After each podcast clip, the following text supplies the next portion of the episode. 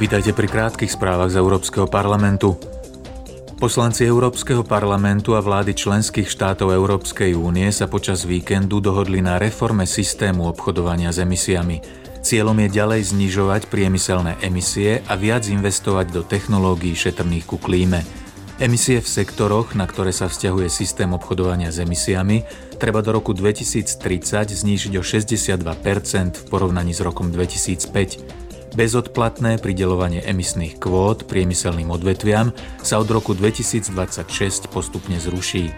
Do roku 2027 vznikne samostatný nový systém pohonných môd pre cestnú dopravu a budovy, ktorý určí cenu emisí z týchto sektorov.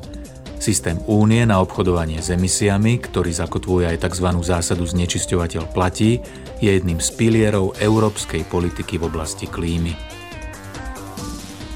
Predsednička Europarlamentu Roberta Mecolová je v týchto dňoch na návšteve Rumúnska.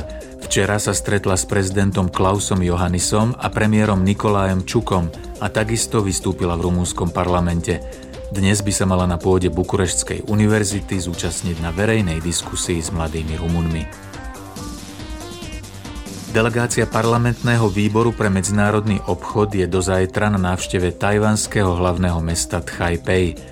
Europoslanci by tam mali diskutovať o obchodných a investičných vzťahoch a stretnúť sa s predstaviteľmi vlády a tajvanského jednokomorového parlamentu, ako aj so zástupcami občianskej spoločnosti a súkromného sektora.